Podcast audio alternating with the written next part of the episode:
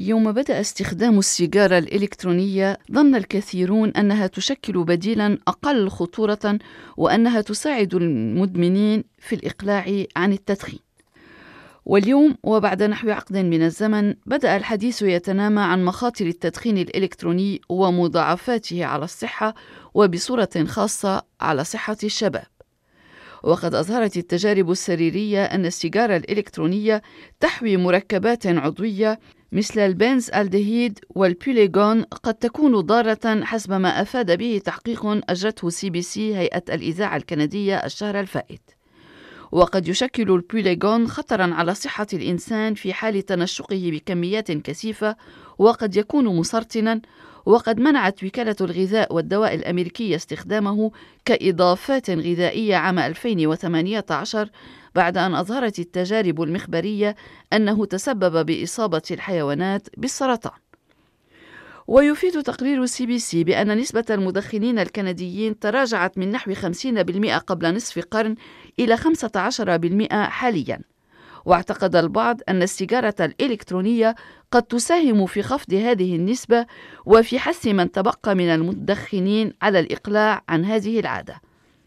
لكن الآمال تلاشت عندما ظهرت حالات من أمراض الرئة المرتبطة بالتدخين الإلكتروني في الولايات المتحدة.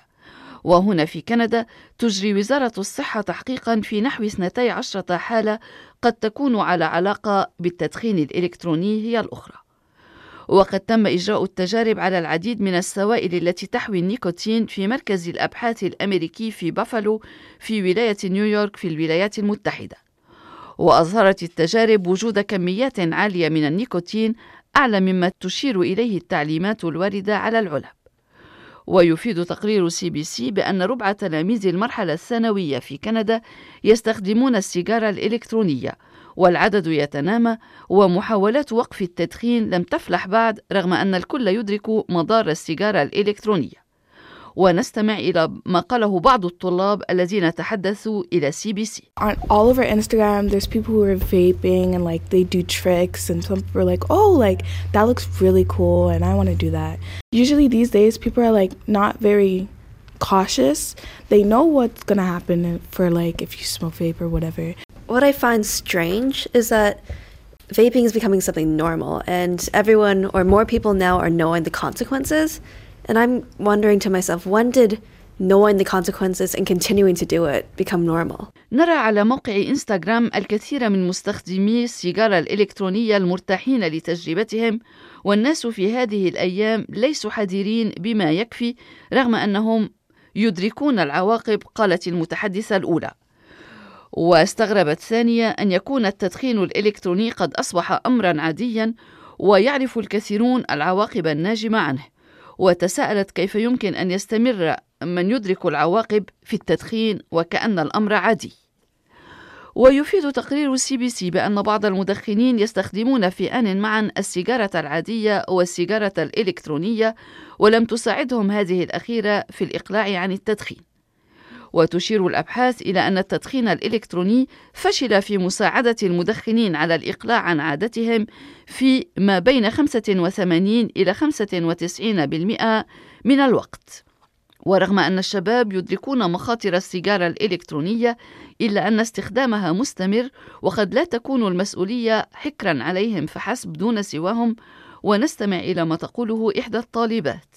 I think it's quite sad that people are abusing their freedom to do things like vaping.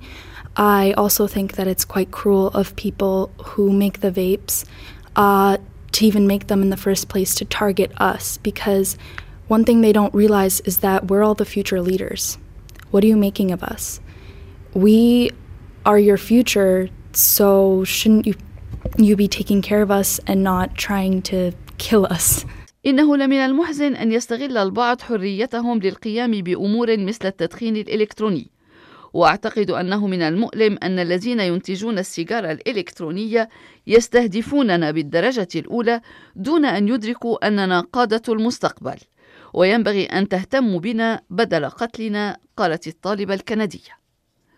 ويبقى السؤال هل السيجارة الإلكترونية أكثر امانا من السيجارة العادية؟ المؤكد حاليا هو أن مضاعفات التدخين الإلكتروني على الصحة ليست محمودة على الإطلاق.